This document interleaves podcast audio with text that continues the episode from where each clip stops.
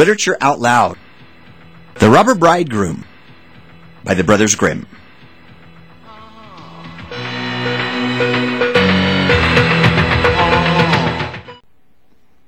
Once upon a time, there was a miller who had one beautiful daughter, and as she was grown up, he was anxious that she should be well married and provided for. He said to himself, I will give her to the first suitable man who comes and asks for her hand. Not long after, a suitor appeared, and as he appeared to be very rich, and the miller could see nothing in him with which to find fault, he betrothed his daughter to him. But the girl did not care for the man as a girl ought to care for her betrothed husband. She did not feel that she could trust him, and she could not look at him nor think of him without an inward shudder. One day he said to her, You have not yet paid me a visit, although we have been betrothed for some time. I do not know where your house is, she answered. My house is out there in the dark forest, he said. She tried to excuse herself by saying that she would not be able to find the way thither. Her betrothed replied, You must come and see me next Sunday. I have already invited guests for that day, and that you may not mistake the way, I will strew ashes along the path.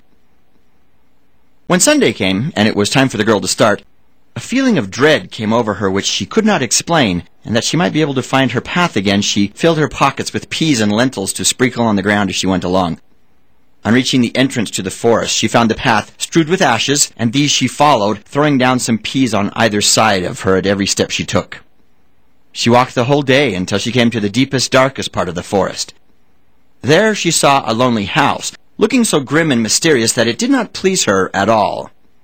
She stepped inside, but not a soul was to be seen, and a great silence reigned throughout. Suddenly a voice cried, Turn back, turn back, young maiden fair, linger not in this murderer's lair. The girl looked up and saw that the voice came from a bird hanging in a cage on the wall. Again it cried, Turn back, turn back, young maiden fair, linger not in this murderer's lair. The girl passed on, going from room to room of the house, but they were all empty, and still she saw no one. At last she came to the cellar, and there sat a very, very old woman who could not keep her head from shaking. Can you tell me, asked the girl, if my betrothed husband lives here? Ah, you poor child, answered the old woman. What a place for you to come to. This is a murderer's den. You think yourself a promised bride, and that your marriage will soon take place, but it is with death that you will keep your marriage feast. Look, do you see that large cauldron of water which I am obliged to keep on the fire? As soon as they have you in their power, they will kill you without mercy, and cook you and eat you, for they are eaters of men. If I did not take pity on you and save you, you would be lost. Thereupon the old woman led her behind a large cask, which quite hid her from view. Keep still as a mouse, she said. Do not move or speak, or it will be all over with you. Tonight, when the robbers are all asleep, we will flee together. I have long been waiting for an opportunity to escape. The words were hardly out of her mouth when the godless crew returned, dragging another young girl along with them. They were all drunk and paid no heed to her cries and lamentations. They gave her wine to drink, three glasses full, one of white wine, one of red, and one of yellow, and with that her heart gave way and she died.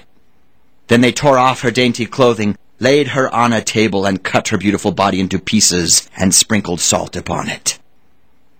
The poor betrothed girl crouched trembling and shuddering behind the cask, for she saw what a terrible fate had been intended for her by the robbers.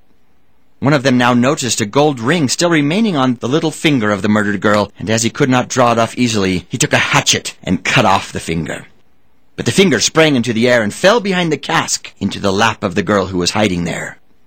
The robber took a light and began looking for it, but he could not find it. Have you looked behind the large cask? said one of the others. But the old woman called out, Come and eat your suppers, and let the thing be till tomorrow. The finger won't run away. The old woman is right, said the robbers, and they ceased looking for the finger and sat down. The old woman then mixed a sleeping draught with their wine, and before long they were all lying on the floor of the cellar, fast asleep and snoring.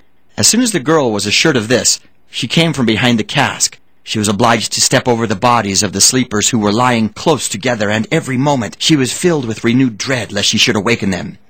But God helped her, so that she passed safely over them, and then she and the old woman went upstairs, opened the door, and hastened as fast as they could from the murderer's den.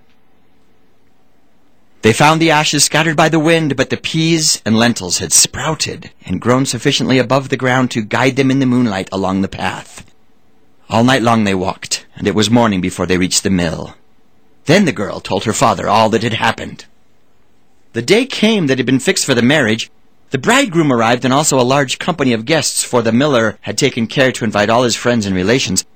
As they sat for the feast, each guest in turn was asked to tell a tale. The bride sat still and did not say a word. And you, my love, said the bridegroom, turning to her, is there no tale you know? Tell us something. I will tell you a dream then, said the bride. I went alone through a forest, and came at last to a house. Not a soul could I find within, but a bird that was hanging in a cage on the wall cried out, Turn back, turn back, young maiden fair, linger not in this murderer's lair. Again, a second time it said these words. Oh, my darling, this is only a dream. I went on through the house from room to room, but they were all empty, and everything was so grim and mysterious.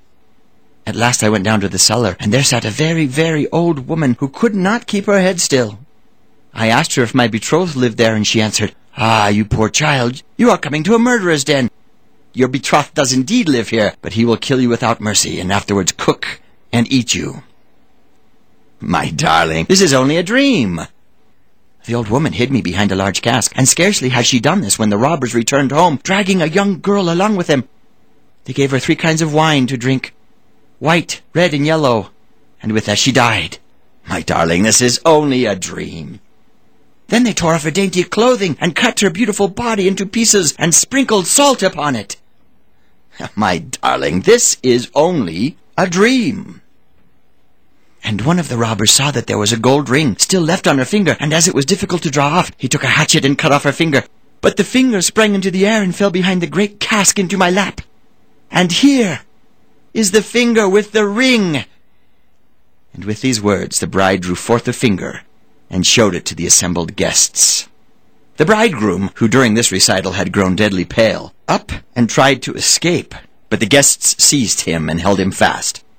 They delivered him up to justice, and he and all his murderous band were condemned to death for their wicked deeds.